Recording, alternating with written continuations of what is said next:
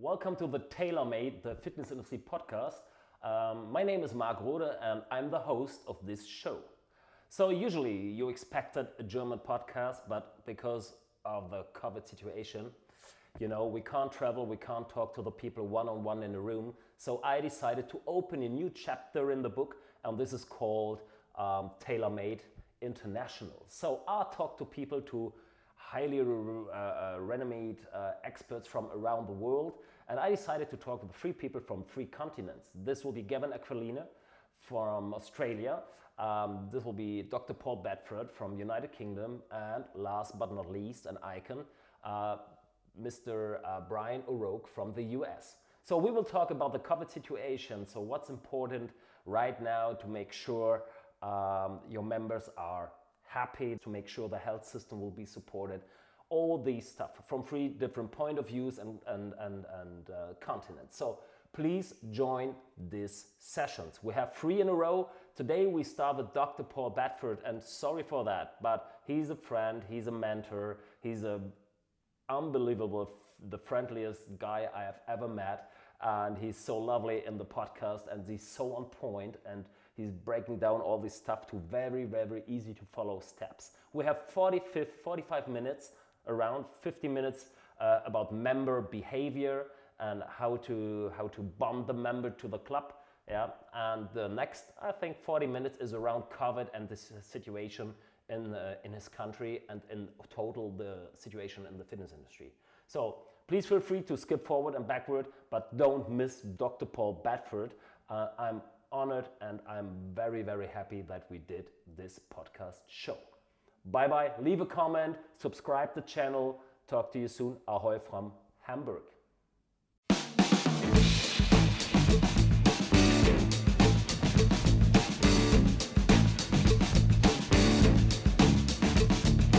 Are you ready, Paul? I'm ready, Mark. Always. a very warm welcome to the TaylorMade podcast, The Fitness Industry. It sounds German because it's a German podcast. And um, I'm more than happy, and it's a real big pleasure to welcome uh, Dr. Paul Bedford from UK for this podcast. So uh, I was thinking about, I'm very interested in how it works in different countries mm-hmm. uh, or continents. And you are the first guest on the show. Uh, and it's a very new podcast in Germany, but um, I think everybody should know who you are and what you're doing.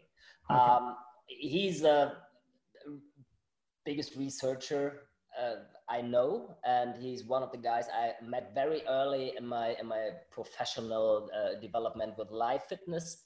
And since years, we walking around, and I'm joining his sessions. I'm joining the retention um, convention and he invited me a few times as a guest and I could sit there and I was very, very um, proud to be part of it and uh, to learn because it's very influencing. But at the end, I know you were a gym instructor. I have now been in the fitness industry 27 years. And as you said, I started as a gym instructor, I became a personal trainer, and in the end, I became a fitness manager running facilities. Um, I stepped aside from that to work in education and train personal trainers and spent about 10 plus years training more than 3,000 people to be personal trainers. So I understand how the human body works, but I've always had an interest in the human mind and human behavior. So I did a master's degree in exercise psychology. I did a second master's degree in research science and ended up doing my PhD looking at how you apply behavior change psychology in fitness environments. And I spend most of my time now, in fact, I spend all of my time now um, conducting research in commercial businesses on exercise behavior and customer behavior. And I develop strategies, retention strategies for businesses so they can keep their customers for longer. Yeah. And this is the reason why the company is called the Retention Guru. Is that right? Yeah. In fact, I, I only ever shorten it to Retention Guru. So I sort of named the company Retention Guru and then with an intention of perhaps building a big company and then selling it rather than saying I'm the retention guru. But I do get introduced all the time as this is Dr. Paul Bedford, the retention guru. And I'm like, it's not the Facebook. It's just Facebook.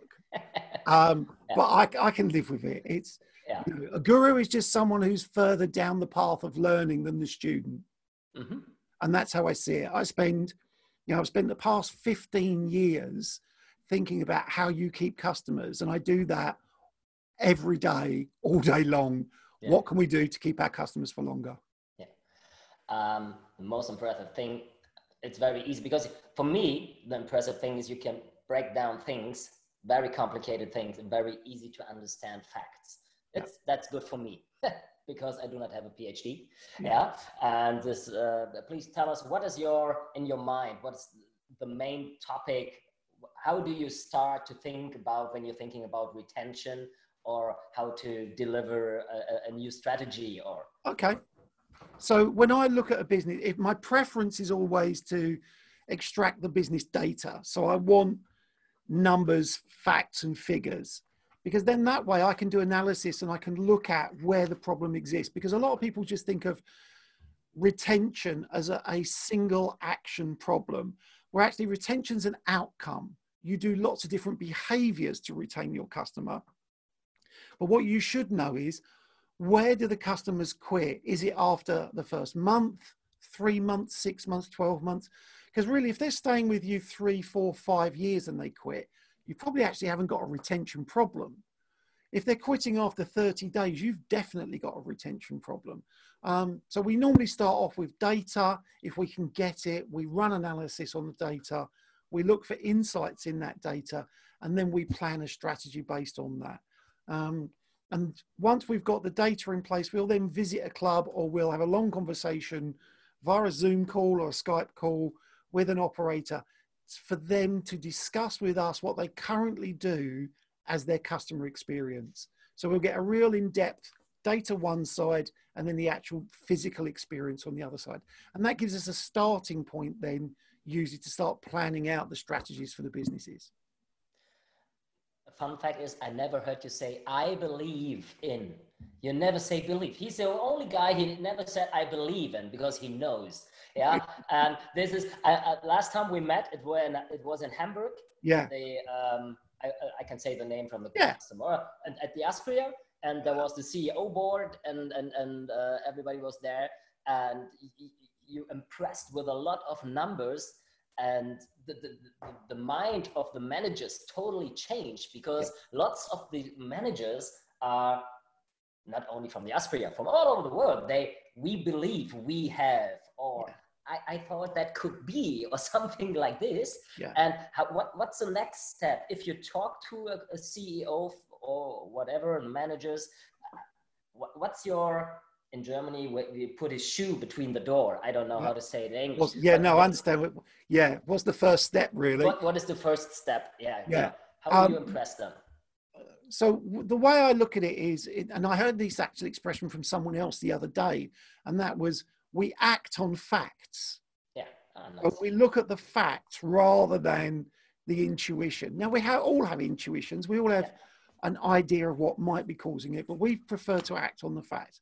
Once we've got our data in place, once we've got an understanding of the business, we'll choose one area of the business that we think is going to have a big impact, but take a small amount of work. And I know I've made lots of people laugh because I say, as a consultant, what I want to do is have the biggest impact without doing as much, with doing as little work as possible. Mhm. Um, but that's what the customer also wants. They want to have an impact in their clubs. We will then, once we've got an idea, once we've got our data, we will then map out all the different things a business can do. So it might be something that's digital in the way that you communicate through an app, text messaging, emails. We'll look at the actual onboarding process for the customer in terms of using the gym, in terms of using the studio. We'll sort of mind map every potential thing that they could do. And then we look at their resources. What resources do they have in place within the business to deliver that? Because there's no point in saying to an operator, yeah, we've got a solution, but it's going to cost you 500,000 euros in new software to implement. And they, that- that's more than the cost of their business. So you have to think about what can they physically do and physically, I also mean digitally. What can they physically deliver that's within a cost that's actually of value so that the extra months they get from the members staying longer actually becomes profit in the business, not just is swallowed up in the cost of delivering this extra service. And the last time when we met in that meeting, yeah, uh, that's that was an eye opener, eye opener for me too, because everybody is asking, okay, how can we increase the retention of our members from whatever 15 yeah. to 30 month yeah. and there was one one one easy fact from from from your last science from uh, 40,000 or 50,000 uh, uh, mm-hmm. science from you came from Dr. Melvin Hudson and you uh-huh. or who did that I I, I can't it was Melvin. Melvin yeah Mel, Dr. Yeah. Melvin Hillsdon yeah and tell us the if you talk to a member okay so we did a study. we, I know exactly the one you mean. Yeah. We did a study um, where we were able to actually measure customer visits and if they were spoken to or not when they visited. Um, and I often refer it in my slide to it in my slide deck as my absolute favorite slide. And what we're able to show is that if someone visits, if I speak, if I, they visit and I speak to them once this month, the likelihood of them returning next month increases by 20%. If I speak to them two to three times this month, the likelihood of them returning next month go up, goes up to 50%. percent mm hmm And if I speak to them on four or more occasions, which does require four visits, not four interactions in one visit, so it does need four visits, but if I speak to them on four visit occasions, the likelihood of them turning up the next month goes up by 80%. So we're always encouraging operators to maximize the use of their staff to talk to their customers, particularly if they've only got a small amount of stuff in the latter part of the month, because it will just encourage the customer to visit again. And we've developed strategies and interaction approaches that help drive that behavior because all we want is the next visit, the next visit, the next visit. Yeah. And sorry, all instructors in the world Paul was talking about for just talking to a member, not to talking very clever or smart to a member or tell him the next science, blah, blah, blah. Yeah. It's just, hey, hello, how are you? How was your holiday? Yeah. yeah? May I help you? Something like this. Uh, and for me, was too. In my, in my young younger years as an instructor, I was walking around and always I just want to act like like a machine. I want to uh, be proper arms I want to deliver very high intensive sessions. And yeah. I, I, wasn't aware about my member. I, I, wasn't aware that someone in front of me, he has totally different aims yeah. in his life. And at the end, it's, um, you, you know, for sure, you know, Keith Smith, yeah. yeah as a friend for years. And uh, uh, he said, so um, everyone has, has different feelings when there is a session will be delivered by your instructor. And you have to make sure you understand the needs and wants from the opposite yeah, before you start to planning your workout. And um, that's comes back to you and yeah. the, the emotions and the, the change of the behavior because that, that's the kind of a point of sale. It starts at the reception and yeah. then it goes to the small group or group fitness or the, the, the training floor, the gym floor. And it's, it's it's all the point of sale. It's not the point of sale where you're writing, doing your signature under the contract. The yeah. POS is the whole gym all the time. Is that right? That's right. And you know, I know as a, when I was a young gym instructor, um, I actually wasn't that young, but it was when I was a new gym instructor. I had a lot of confidence in my knowledge, but not a lot of confidence in myself. And so my approach was a lot like a, a lot, like a lot of instructors. I would be very much like a doctor, very prescriptive. You know, if you're going to train, you need to be at this heart rate and for this time, and these are the intervals, and it'd all be very technical.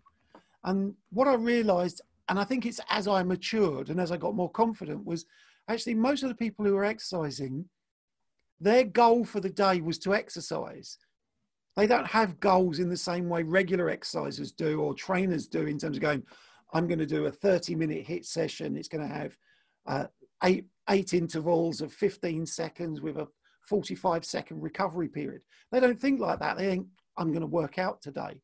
And it, it takes actually a lot of courage to say, I know this, but I'll share it with you when you're ready, not I know this, I'm going to tell you because I need to tell you now. Mm-hmm. I was thinking about a strategy for the future right now. Mm-hmm. Um, because some data, some facts, we have 7.7 billion uh, humans on the earth yeah. living here. 3.5 are gamers, and 1.5 are physical active. Yeah. Yeah. In Germany, we have 12%. Yeah, we're about yeah. the same.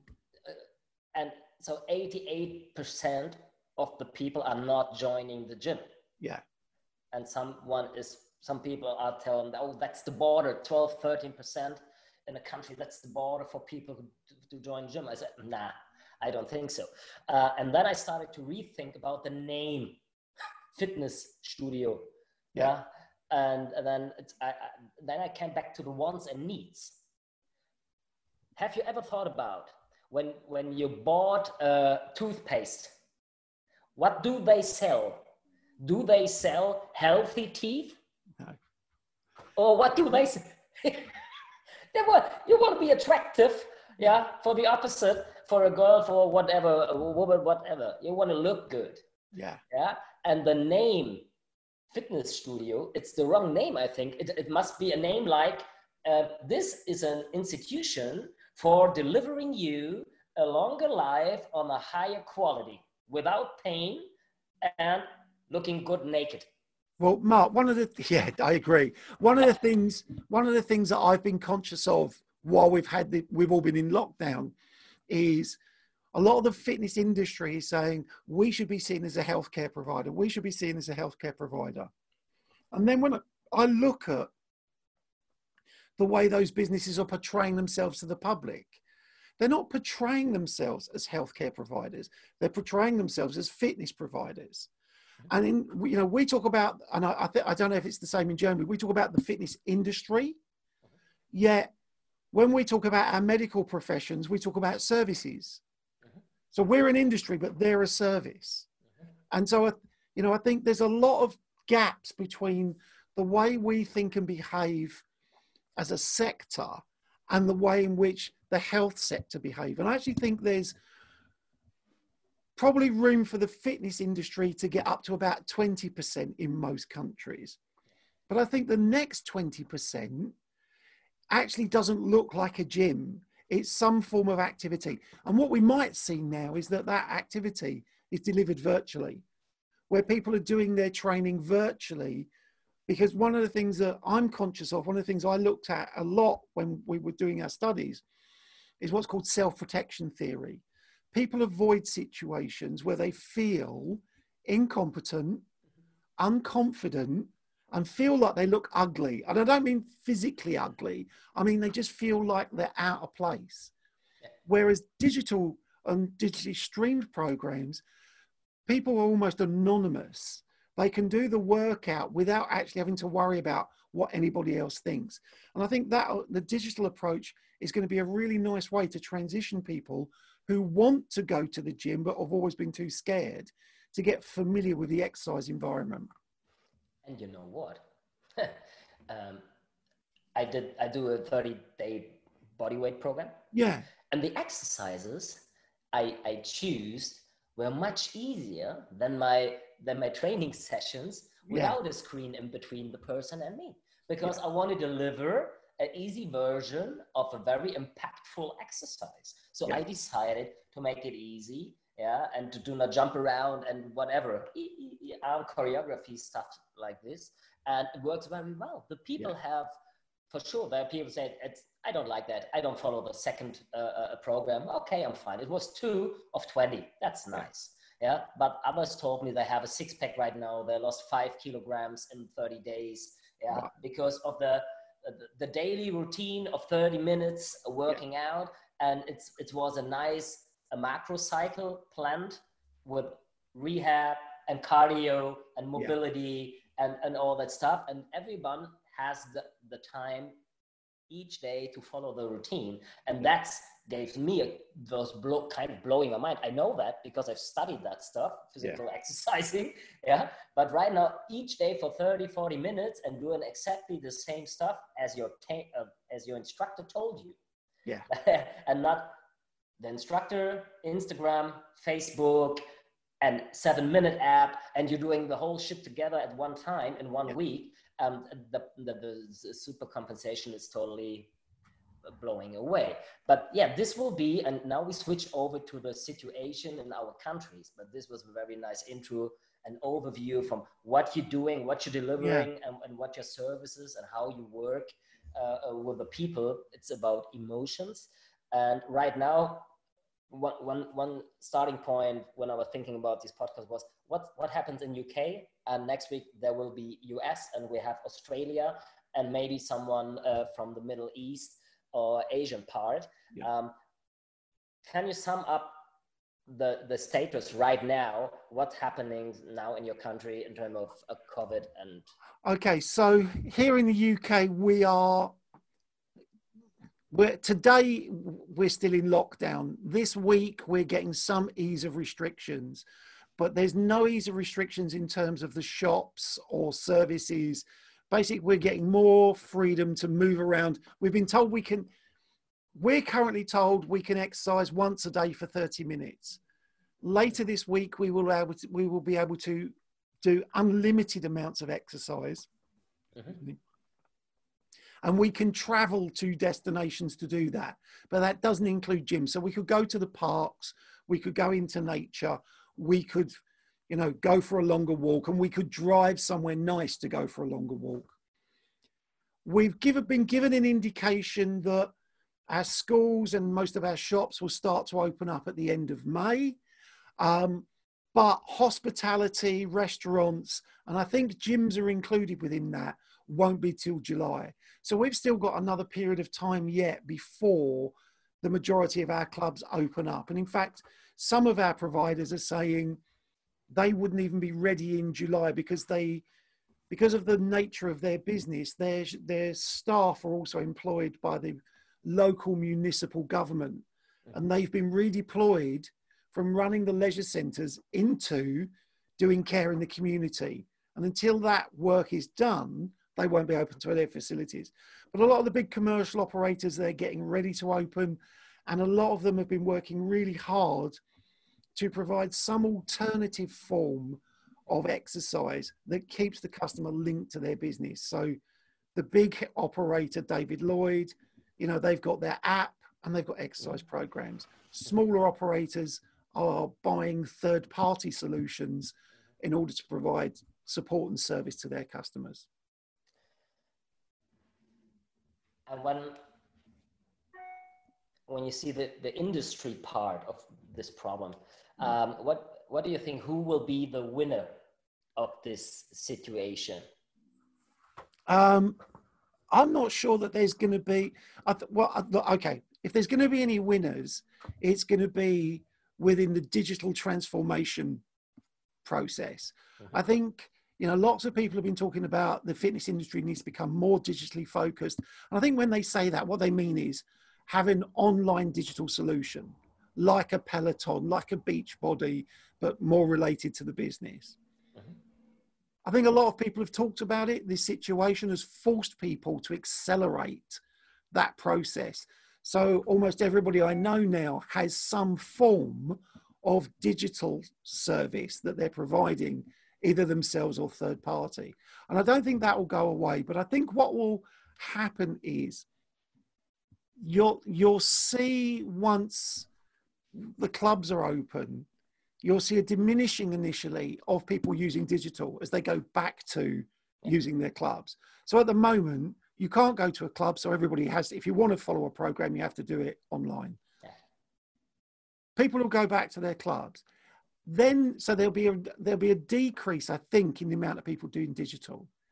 Then I think it will start to rise again slowly, but it'll only rise where there's quality and I think we're going to end up with two types of digital streaming. You're going to have the really high quality, like Peloton, mm-hmm. and then you're going to have the I know the instructor level of streaming where you've actually got a relationship with the person teaching the class. And I think all the mediocre workouts that, and there are a lot of them out there at the moment, they'll disappear because they won't have enough of an audience to scale and grow. They might make money, um, but you know the big. There'll be some really. I think there'll be some really big digital operators who have clubs, and I think some of the clubs will be becoming more digitally minded and have a, a hybrid approach where they have a digital version and an in-club version as well. I think they will have the memberships will change. Yeah. You will have the live membership combined with a digital membership. Yeah. And I, I, I restructure my webpage right now. Yeah. And the first button over right in the right corner, you want an online coaching. That's Yeah. the first button right now.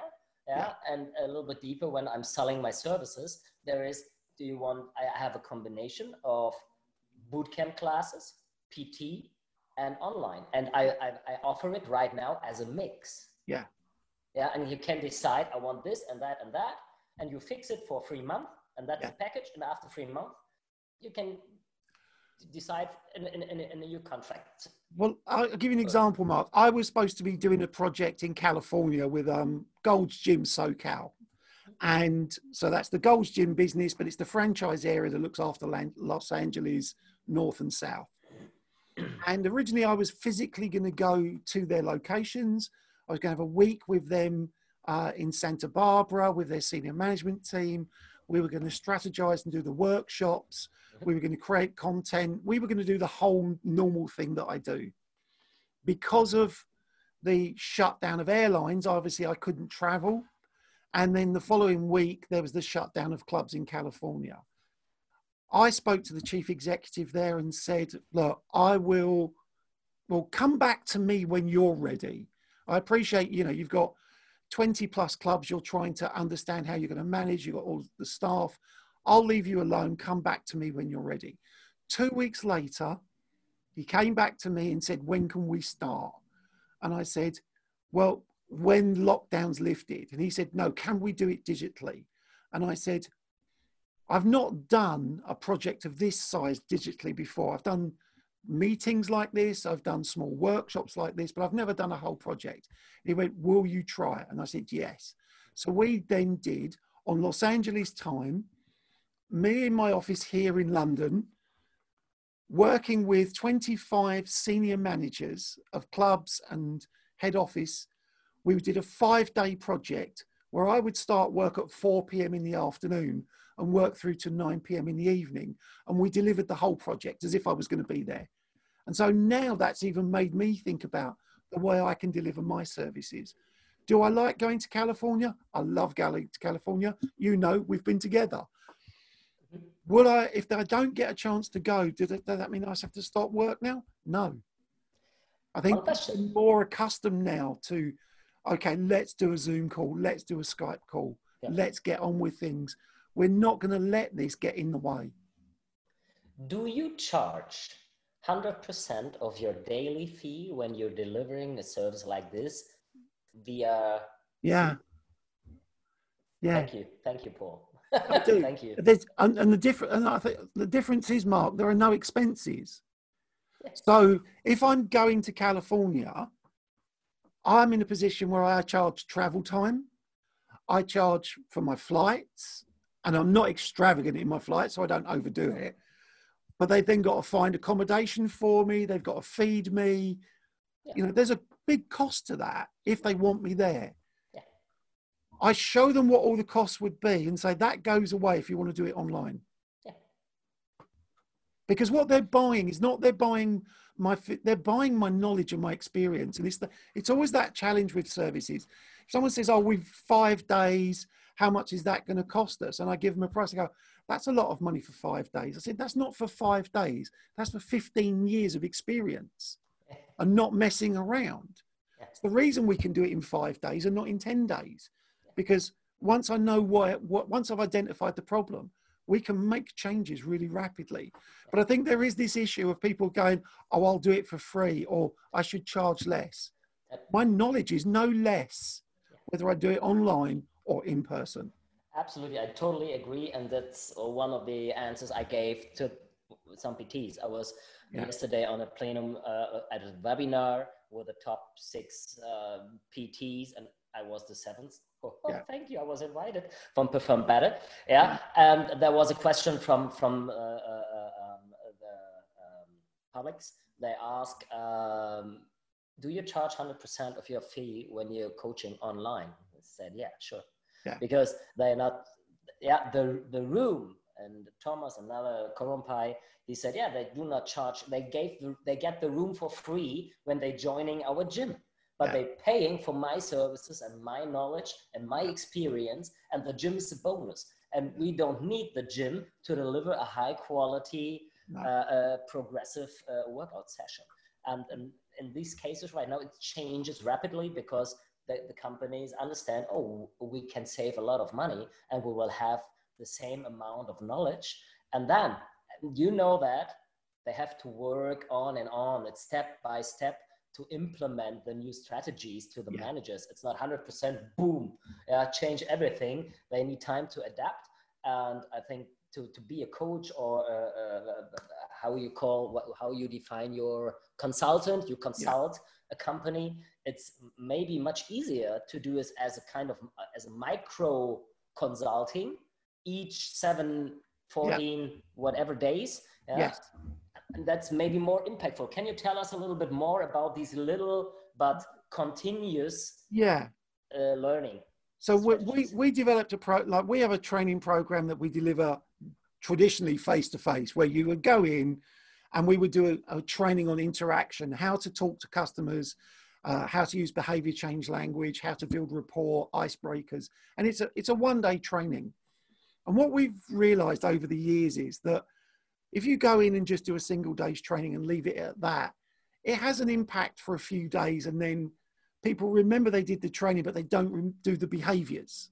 Mm-hmm. So the first thing we did was start videoing all our trainings and then providing a copy of that video back to the business and saying to the business, you get a day of us here, plus you get a recording of that day's training that you could use yourself. Mm-hmm. Then what we realized is that most of the managers didn't know how to structure a training session for the staff, not a workout, but actually an educational session. So we started breaking our educational sessions down into one to eight minute sections. So we created a program recently that is, if you just watch all the theory, it's about three hours. It's, a, it's eight videos totaling three, uh, eight sections totaling three hours. And it's all the theory of interaction, the science, plus examples of, of how to do that. Then what we did was we created 50 one to eight minute workshops. So they vary in time depending on the complexity of what someone's got to do. And we videoed those and we get we added additional scenes and slides and made them quite interesting to watch visually. But we give them then to the managers and say, this is what you do in week one after the training. This is what you do in week two yeah. after the training. Yeah. Because we've created 50 videos, we, we pretty much say you've got a year's worth of training if you do one activity a week. Now, if you wanted to boot camp it, you could do one activity a day and you'd be done in 12 weeks. And then you could repeat and repeat and repeat. But each of the activities is designed to sort of build on one another. So you really do need to go through the sequence. And some of them are really simplistic and some of them are more complex, but we hold off on the complex ones till people have got the foundations in place. And we're looking at our training now as doing that. Even our the workshops I do for the for the senior management team. If I come for a day, I've got to fill a day with content. Online, I can send them a video up front they can watch the video, and this is what we did with the with the Gold's team in in California. I would send them a video to watch. They would all watch the video in their own time, in comfort. Then we'd we'd agree a time to meet. I would ask them what questions they had based on the video they watched. I'd then give them a task. We'd discuss the task, and then we I'd get off the call. They could then go and spend an hour or two hours working on that and then come back later in the day or the next day. So it was a much more efficient use of everybody's time rather than me turning up and just overwhelming them with a huge amount of, of information all in one go. And so I do think where people are becoming more used to this digital form of communicating, people will get more comfortable with learning things online that traditionally you would have learned face to face.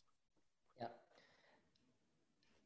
All the time when I step into a club and the, the young instructors were right in front of me and we start to, to introduce everything and they're a little bit like oh, okay what, what is he guy talking about yeah. and after the introduction when i said i am here to help i'm here to support you yeah. and i do not like to create a situation as we as everybody knows it from the school i'm not a teacher i'm your partner yeah. and then I'm, I'm talking and i'm telling i'm introducing all these ways to interact and then it's like an icebreaker.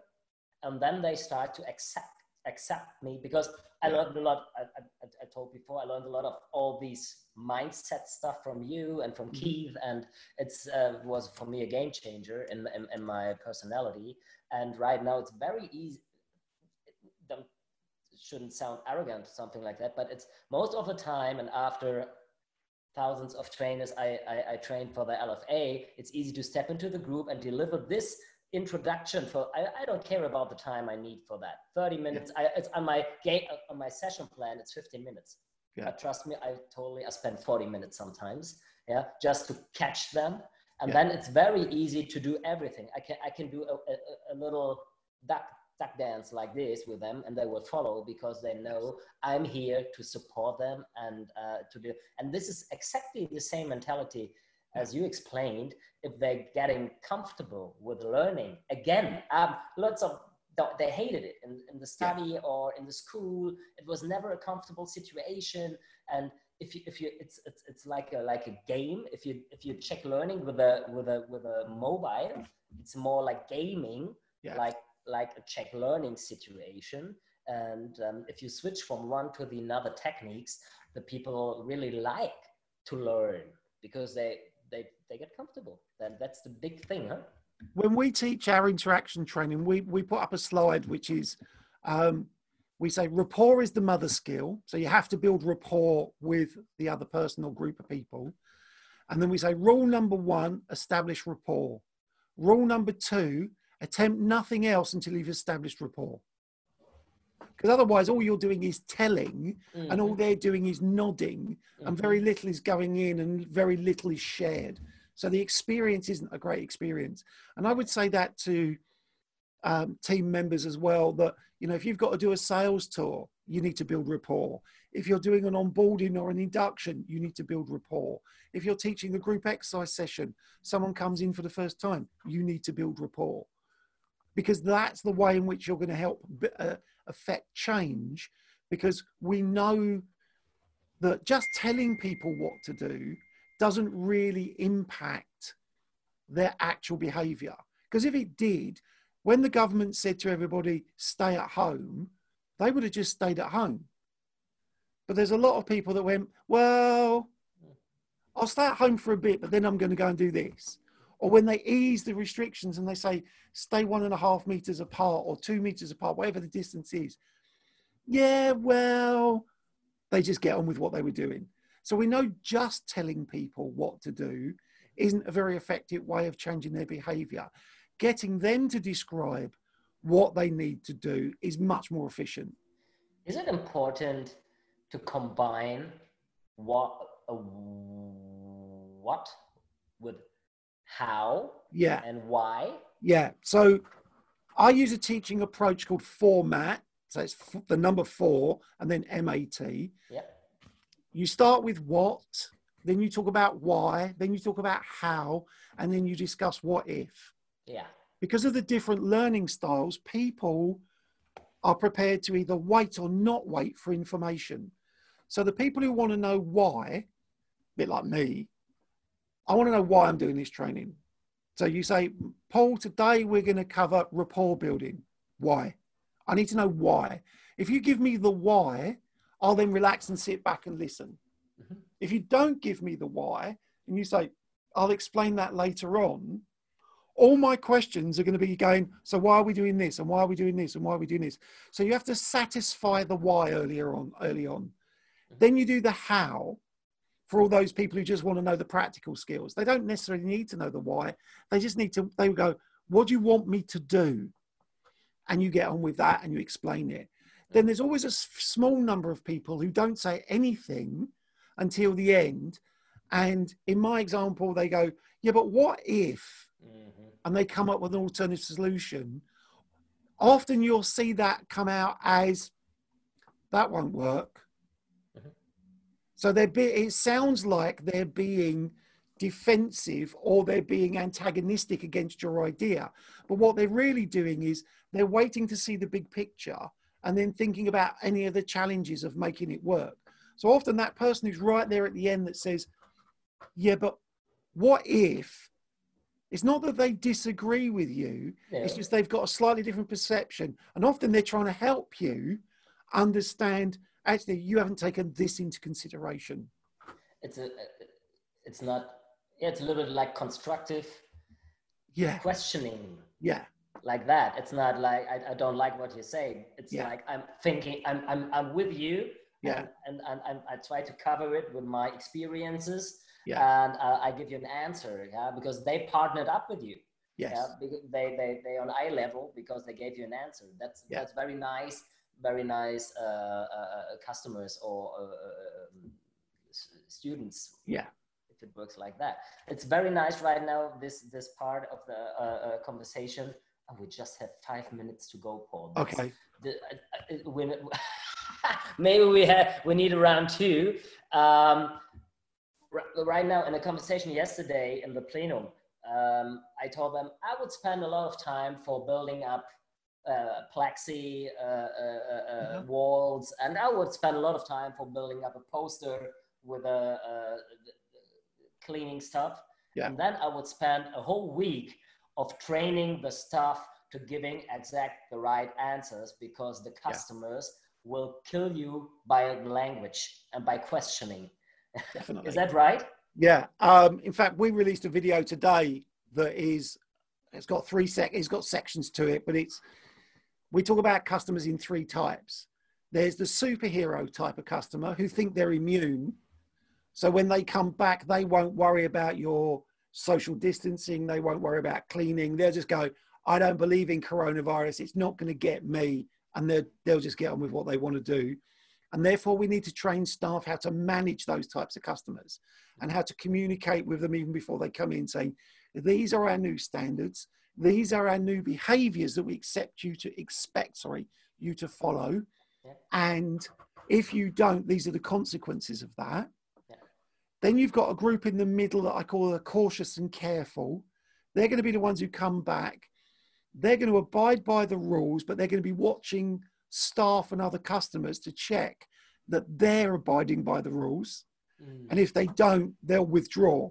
They won't come because they'll go, no, it's not a safe place to be.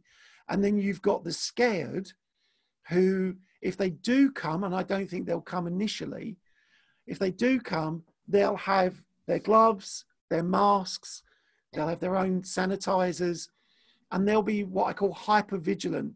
They will be looking at everything yeah. to check that it's clean and that everything you said you are doing, you will do. And if there's any breaking of the rules, they'll be the ones with it on their phone, putting it up on Facebook, putting it on WhatsApp, showing it to the news, going, look, these people aren't doing what they said they would do. So I think there needs to be a lot of training, like you've said, around how you're going to deal with these customers when they come in. What information are we sharing? How's that going to work? Yeah, that's um, yeah okay. So let's say that's the most important part right now to support the staff with yeah. the right answers. And I, I, I told yesterday I would do it like like a piece of a theater. I yeah. Would, yeah, stay in front and be be the aggressive member yeah, yeah. who's sorry pissed off by paying his monthly fee. Yeah. yeah. And and he's like a superstar superhero guy in front of the desk. Yeah. yeah. He he starts to shouting and he gets aggressive and all these. How how how should a 25 year young one girl or boy I don't care yeah. interact with them? What could be the answer? Uh, I, they... I think initially it's to is to not you know there's there's a number of things you can do the one thing is not stand directly on like shoulder face to face with them you need to be slightly on an angle so that you can and it's difficult to show you on video but you actually say actually talk to me here so you actually put a focus at the desk tell me what it is your issues are so that they're not having it's they're not feeling it directly so you almost have to take an issue and turn it into an item so tell me about this item. Then say to them, okay, look, I appreciate that. You need to understand this is where we're at as a business. And while what you had before was one experience, we're not in the same position now. Right. It's not going to be easy. And that's why I think staff need training yeah. on that. And like you say, like you have to role play it, do it like the theatre so that people get an understanding. I do think there'll be customers that make mistakes. So they'll make mistakes in social distancing, they'll make mistakes in terms of cleaning, but I think they won't do it deliberately. There'll be some that do it deliberately, and I would be in the position at the moment where I say, if you don't stick to our rules, we don't want you as a member because there's enough people out there that do want to come in, yeah. and we're actually restricted on how many we can get in. So we might as well let in the ones that behave rather than the ones that don't. But I think the vast majority, if they make mistakes, we just need to give them what I call a nudge and say to them, oh, remember you've got to do this for us now? Rather than go, you haven't cleaned that bike. Yeah.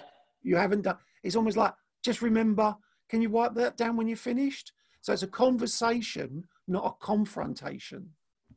To sum it up, with yeah. a clear direction, and the direction of the communication must be covered and all the consequences must yeah. be covered with the manager or the owner of the gym. Yeah. Yeah. And I think to give the, the staff the rights to tell the members, okay, stop here. that, that that's yeah. You have to to sanitize and the the, the, the, the horns or whatever, the grips. Yeah. If you yeah. don't do it again, I have to do it for you and you have to stop that and you can't join the, the, the, the gym for the next four weeks or something like this. Yeah. Huh? and and each club will have to work that out what's relevant to themselves yeah um, i think you need to give customers in the first week some what i would call leeway. You've got to be a little bit forgiving that they will make mistakes yeah. and just keep reminding them. But if they're deliberately not doing as you're asking that's a different behavior. And that's where i would say you know we need to say to people look the conditions of you using the gym now are these. They're not the same as the conditions they were beforehand. And if people go, well, I, that's not what I pay for, so, well, we'd like to thank you for your custom in the past, but we suggest you actually go somewhere else now. Yeah, makes totally sense. Um, right now, the question, the next one is, um, we, I think we can talk another an hour just for the next question. Uh, but I split it uh, in, in four groups in PT, yeah, for group fitness, for uh, owners of gyms and for the industry in total. And okay. the question is, um, in the in, in, the long term, how do you see the impact of this whole global situation? So we can start maybe with the PTs. Yeah, I think for PTs, there's gonna if you already, I think the challenge for PTs will be not with their existing customers, but generating new customers, because I think people will be more anxious about how does PT work with social distancing? How does PT work? You know, personal training is meant to be personal. That doesn't necessarily mean hands on, but we do tend to get very close to our clients. So we're going to have to evolve ways of teaching at distance that allow the customer to do that. Now, that's not a skill that doesn't exist because that's what group exercise teachers do. But the PT is going to have to get used to being distant I think one of the things, and I think it's going to be true of all the different departments, is this ability to communicate and explain how you work. So even for a PT, I would be making a short video that go that says, when we when I work with you, this is the setup. This is our cleaning requirements. This is how I will demonstrate. This is what I'll expect you to do. Here's the program. Now, like you said, Mark, you've developed a training program where you've done it online.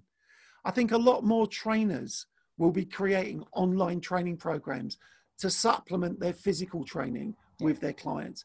People are always going to be want a physical trainer. But I think you can now supplement, they'll be able to supplement that much more. Where I do think there's a challenge is, and I think this is again is true across group exercise as well as personal training. There are personal trainers that are really good when you're in front of them. But when they're on a screen, they don't come across as well. And I think there are other trainers who are really good on screen who aren't as good if you actually physically met them. And I gave the example of that the other of that the other day with almost like actors. You've got actors that do films that when they go on stage aren't very good. And then you've got stage actors that aren't very good on film because actually while you think the process is the same, the actual process is very, very different. And so I think we'll see some real superstar trainers mm-hmm. come out from being on screen that would never really have made it if you'd seen them in a club. Yeah. Just a few words uh, from from my perspective from yeah. yesterday again. Um, the the other trainers in the plenum said, "Yeah, I worked on my verbal coaching yeah. because I thought or I figured out this is much more um, important right now to support yeah. The viewers on the or members on the on the other side of the screen. Yeah. And I disagreed. Okay. I disagreed because um, as I told you, I simplified my exercises. Yeah. And then um, because I'm I know how to do it with my body, but I'm working much more um, with my body in front of the of the of the camp because I have 15 members, and when I say, "Hey, Marianne or Petra, do this, do that," everybody is listening to it and he's disturbed by focusing on their own movement. Yeah. yeah, that's the reason. Yeah, why I'm I'm I'm, I'm show more and I talk less. And yeah. yesterday um, the very, really very famous trainers from Germany, they disagreed with me. And I said, ah, I don't care because I like the idea of uh, uh, um, pantom- pantomime. Is that yeah. right? To pantomime with people because it feels more like gamification. Yes. It's not like I'm the teacher, you're the student, and I tell you how to do that. It's all the time. It's I you know I know you you have to be on point you have to talk less and say more. Yeah. Mark, we learn with our eyes. It's called vicarious learning. We learn by watching. Yeah. You learn to walk by watching and then trying. You didn't learn to walk by reading a book or listening to someone describe it. Yeah. And what I would suggest is, and I'm going to be controversial here, I don't care. Some of those trainers speak more because they like the sound of their own voice. Yes. That's exactly it's exactly that what I, I told them yesterday. Yeah, because trainers love to talk. Yeah. Because they they think about it. if they were in school and they get the right answer and they get an A. Yeah. Yeah. And good one. And then you get your uh, uh, uh, uh, um, certification yes. after studying. Yeah. And you are always in, in, in the situation to tell the, the, the professor or the doctor the answer and said, good one. Yeah, and then you, you step to the gym and, and a member is asking you a question, um, I want to lose fat. And then he starts to tell all the anatomically basics, yeah. facts, and professional blah, blah, blah. Yeah, and the member is bored and whatever. Yeah, it's not, that wasn't the question. Just show me or explain me. By the way, it's a very, very important information yeah. what the customer gave us. Okay, very nice. The PT, to summarize that, the business will change. They will separate from the good and bad ones, and we will have a new phoenix. Yeah, because I think so. New phoenixes, uh, let me say, yeah, in um, the way of real life training, and on the other hand, the guys which are, will be very act very professional in the online coaching. Is that right? Yeah. Yeah. yeah. But do you believe that humans like to meet humans? Yes. The reason the reason as a species we're so successful is we collaborate. Now I watch natural history programs where they might show in Africa a termite mound. And they go, This termite mound, there are 10 million termites living in this mound. Look at how they collaborate. And I go, Have you seen Mexico City? Have you seen London? You know, termites have created a mound of mud. Look what we've created through collaboration. We naturally like to collaborate. We naturally like to gather and we like to form tribes. Yeah. And it's, it's in those tribes and in those collaborations where we have strength. I'll see the online as a bonus, a benefit. Yeah, but you start, maybe you start with a, with a, with a customer you had before, before yeah. COVID. Yeah. And maybe right now when you pimp your website, yeah. yeah. you will have a few more customers online, but someone who will be coached from he's, he's in New York, he want yeah. to join my PT. But maybe yeah. my PT clients will join my online coaching when they are traveling to New York for yes. vacation, something like that. Yeah, and I think this will change, and you have to work. And I did a did a very uh, a nice con- online convention here, and they started to show people how to install Zoom because the, the instructors yeah, were, yeah. have never used that and that uh, there was a technical instruction video how to install and how to set up Zoom, yeah. and which window you should open and how to start the set, blah, blah, blah, blah, blah. Yeah, because a lot of people were not digital before and no. they have to learn that right now, like the smartphone stuff. It took 10 years. Mark, before before this pandemic, I would people would say to me, I'd be at a conference and they say, "Oh, can we set up a meeting?" And I'd say, "Yes, I'll send you a Zoom link." And they would look at, they'd go,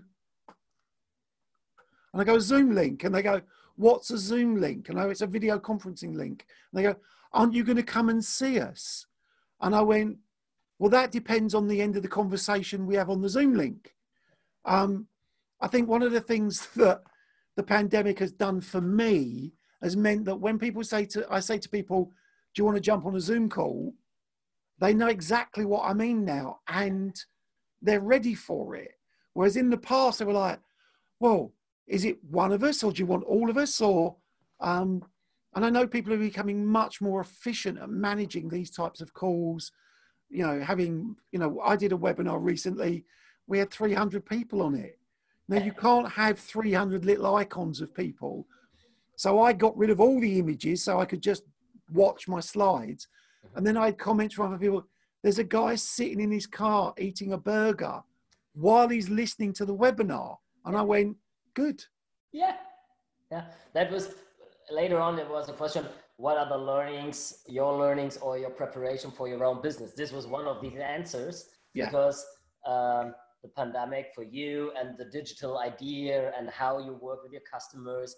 Yeah you you're a coach you're always looking for the resources not for the problem it's yeah. just solution oriented and um, I, I, it, I, was aware that these will exactly the answers that you will give us. Looking forward change your own business be smart adapt the situation. Yeah. Uh, and this was exactly what you what you told us. So Mark, I'm, I'm going to reach away for a second. I just want to reach away because i want to give you i want to show you something. Yeah. If i can here we go. Very interesting. Um, so it's part. It's part of this present. It's part of our conversation. Yeah. So I keep notebooks.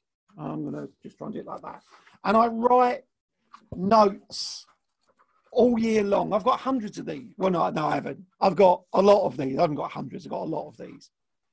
But I always choose. I had this one is from 1994.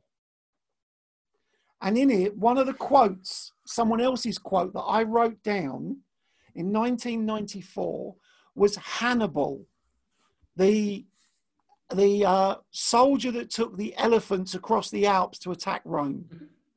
And he, one of his famous quotes was when they said about taking the elephants over the Alps, they said it can't be done. And his response was, we will either find a way or we'll make one. And I've almost lived, and I, I saw it the other day when I was flicking through because I thought, go back through some of your old books, see if it gets some new ideas going. And it's written on the inside next to one from Michael Jordan. And it was, if we, we'll either find a way or we'll make one. And I think that's pretty much been my philosophy ever since. Yeah, It's, it fits perfect, I think, for the situation right now. Yeah, you have to handle your anxiety, right? What's tomorrow? How the business is moving on? But on the other hand, you should always have this this uh, saying from from Hannibal because yeah, yeah, I never I've done that before. Okay, let's go. Yeah, and that's what I did with Gold's in California. It's what I'm doing with other clients at the moment. You know, we normally do a, what we call a one day retention audit where I visit a business. Mm-hmm.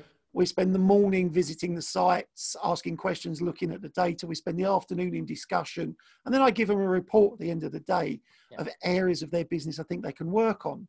Now, I've always done those you know, in the real world at the clubs. One customer had paid for one um, before lockdown and then got in touch and said, any chance we could do it online? And I went, let's try. And I said, let's try. I said, this is the position. If we do it online and it works, you've paid for it.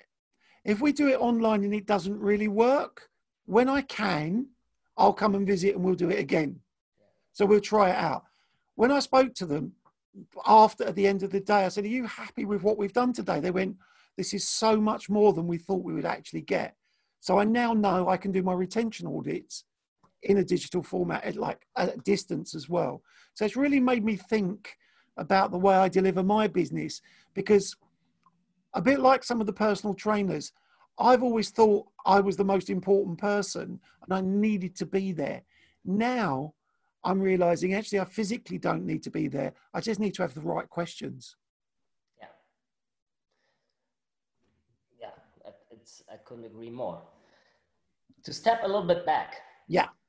In the long term, how do you see the impact of the situations for the group fitness in the future?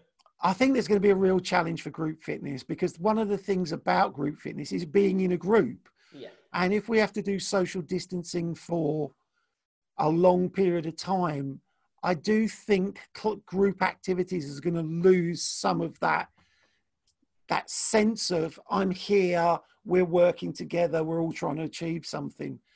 Um, and that's a shame because, uh, you know, there's some great group exercise teachers out there that are going to struggle. My concern for the group exercise teachers is that the operators are going to say, well, now we can only have 10 people in the class, not 20. We're going to pay you half the amount of money.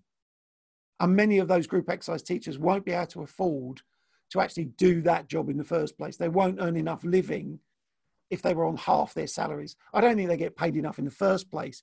So I do think some operators will take advantage of that. Um, I do think, and this is just me speculating, that though, you know, if we think of COVID 19 as a pendulum and it swung really one way in one direction, I do think in the next 18 months, it'll pretty much come back to the middle or the norm, perhaps just off to one side or the other. So I think we'll be okay long term. But I think for the next 18 months, I think there's going to be some challenges, particularly for Group X. Yeah.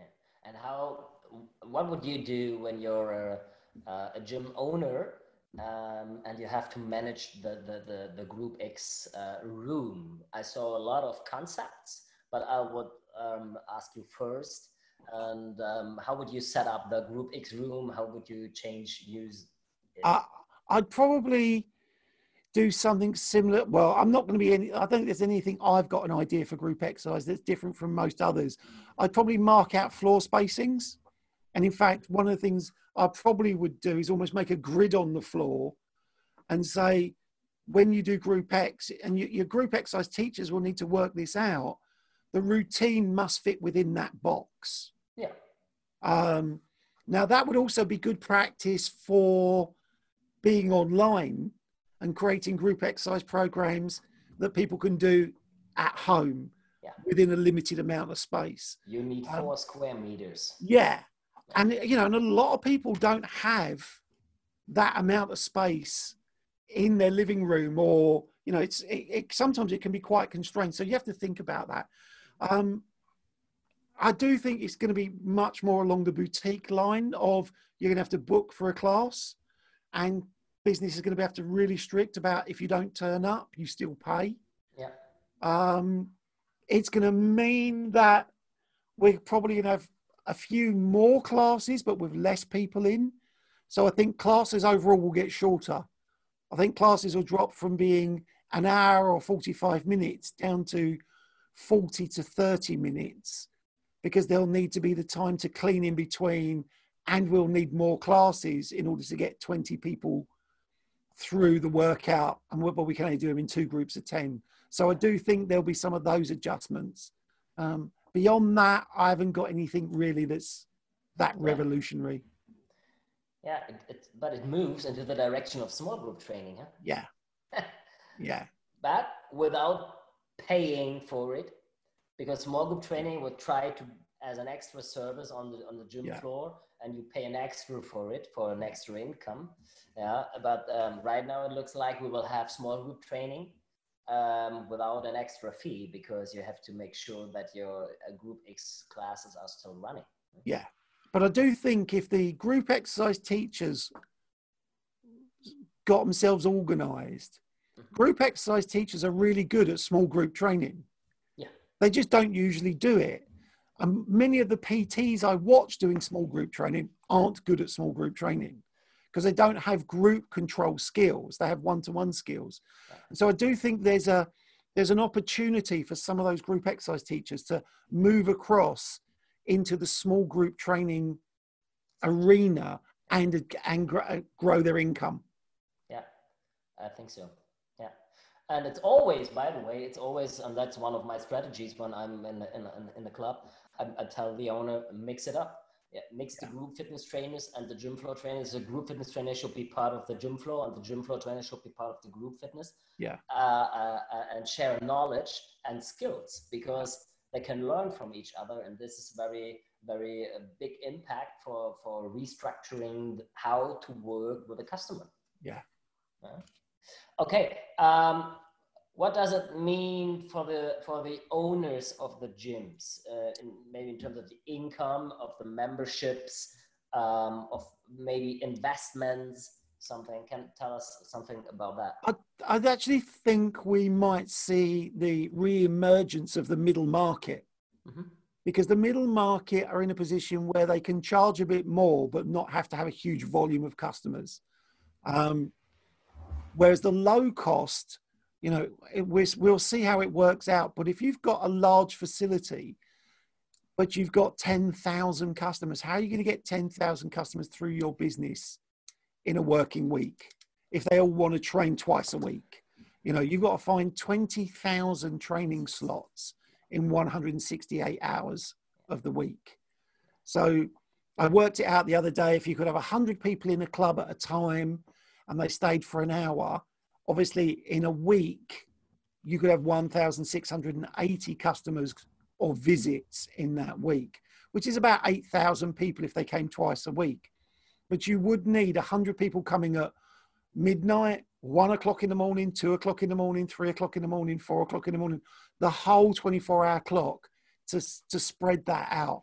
And I don't think that's viable. So it might be interesting to see what the low cost operators do. I think some of them may be challenged because of social distancing. At the high end, I think the high end challenge for operators is that they have very nice clubs with lots of amenities like swimming pools and restaurants yeah. and tennis courts. Yeah. But initially, when they open, they won't be able to open all of those. So, if they can't open all of those, will they still be able to charge their full membership fee?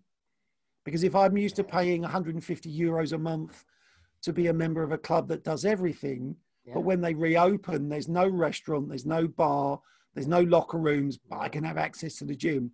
I'm not going to want to pay 150 euros to use a gym. Hmm. No. And so their challenges are going to be slightly different. I think the middle market, which has traditionally been squeezed by both ends, I think they're going to have an opportunity to say, we charge this amount of money, this is the access we can give, and these are the services we can give. So I think we'll see possibly the re-emergence of the middle market.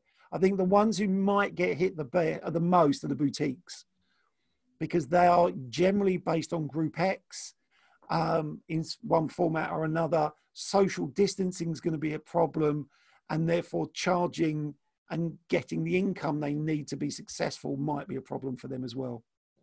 So the CrossFit boxes could be a big, big winner of the situations because they just have a rack. Yeah. yeah? And there's not not fixed cardio park, not blah blah blah. It's just a hall, Yeah. a, a rack, and the equipment is very movable. Is that the right word? From A to B. Yeah, Yes. and it's very okay. We use the kettlebell, sanitizing the grips. That's it. Yeah. Uh, we're using the barbell, sanitizing the barbell. It's done in one minute. Yeah. So these go and by the way, the members and I'm I'm I'm I own a gym, a small one, as a, Yeah. but it's very dark and dirty. It's in the in the, in the old bridge. Yeah. It's it's not a cleaned high premium blah blah blah but the people don't care because they pay Yeah. for the service as i told before Yeah. and the CrossFit boxes, they have a shower, but one shower for the whole bunch of, of, of guys. Yeah. and one shower, and it's not the most comfortable. So don't get me wrong, all the CrossFit users and boxes in the world, you have beautiful places. Yeah. But that it's it's not like marmoring and stones and glass. It's more Yeah. old and rough, and that's cool. I love that. But that, that could be a big winner because you can't use the, the changing rooms. Okay, I don't care Yeah. yeah the mentality of, of the users is i don't care Yeah. And also, I think the mentality of those users, they, while they're the super, I think of them as the superhero types. This isn't going to get me. I'm a CrossFitter. They are, because of the communities they create, they are probably more likely to get their customers to do the cleaning and sanitizing as they go along because they can build that into the structure of the workouts yeah and the RXs. They can go, it's, you know, 10 ball slams, 10 deadlifts, five muscle ups, and then you have to clean everything. You know, but I think they'll do that because they'll say, actually, if that's what I want to do, that's what I've got to do. yeah yeah, yeah. And that's the, the, the, the thing, you, as you said, they have to open all the areas in the gym and you're not able to pay 150 bucks No. for just sharing or lifting some weights. Yeah. That could be a real big problem um, because when you're able to, when you're allowed to, to open the pool, Yeah. And I know one or two, like the Aspria, do they have a pool too? Yeah, no? And, and another one here in Hamburg, it's it's I think it's a 50 meter indoor Yeah. gym. Yeah, and you just open it for how many people would be there in 18 hours? I don't know, Yeah. whatever, 200, Yeah. 100 a day. Yeah, that's an expensive idea. Yeah. Yeah. So we will see what what happened. Maybe we talk later in three months again and see how the fitness adapted Yeah. for the whole industry because there are a lot of industry partners like the manufacturers. Mm-hmm. Yeah, like maybe the uh, the banks and the, they they doing uh, uh, they they give the credits. Yeah. to, to oh, there's a whole industry behind the the front end Yeah. what our members see. What what what will happen there? Will the big manufacturers will they still alive or? Look, I think the big manufacturers will still be here. I think they're in for a rough time for the next 18 months at least. Yeah. Because if you're a gym owner now and you say, let's say you were shut for four months, you're less likely to go when you open, I'm going to refit the gym out. Because the first thing you'll want to do is recoup the income that you've just lost for the last four months. Yeah. So I think that uh, the reinvestment in equipment may take longer, although really worn out equipment will need to be replaced because if it's it's really tired or the upholstery is poor. Then people are going to be looking at it and going that's not clean that's not clean and that will be counterproductive Yeah. so i think you know the big equipment manufacturers will be fine in the long term Yeah. um, i think they're just going to struggle initially i think where we will what we will see is i think we will see businesses disappear health club chains, small businesses disappear just because of the financial situation. Um, and therefore, it may be possible to buy clubs much cheaper because they will go into bankruptcy or they'll go into receivership or whatever the language is of the country. Um, but someone will be able to come along and pick up clubs. I think there'll be an anxiety around investing in certain types of clubs. I think if you've looked at the the industry as a whole for the past five years, a lot of the big investment money has gone into the streaming technologies. You know, it's gone into the pelotons, it's gone into the echelons, the beach bodies. Les Mills have put a lot of money into their online. You know, that is going to be, I think, where the money goes because that is less interrupted by things like a pandemic, national disasters, and other things. Um, and actually, you know, I do some Peloton classes day, you know, each day. They've got one instructor in a studio and the, the class I did last night, there were 2,000 people in the class.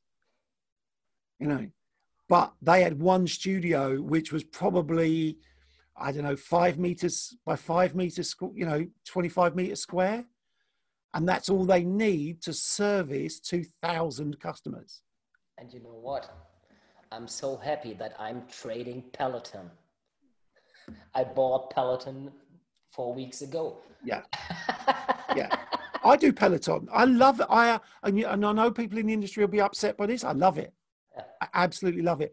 What I have been doing, Mark, is I've actually because it's in my nature. I've been in my head as I'm doing the classes. I've been deconstructing the classes into the component parts and looking for the behavioral triggers and cues that they use. Uh-huh. And I've now got about a list of 10 things that I recognize that you would do if you wanted to get people to buy into an online program. Um, that when I watch other people's streamed approaches, I'm thinking, you don't do this, you don't do this, you don't do this, you don't do this.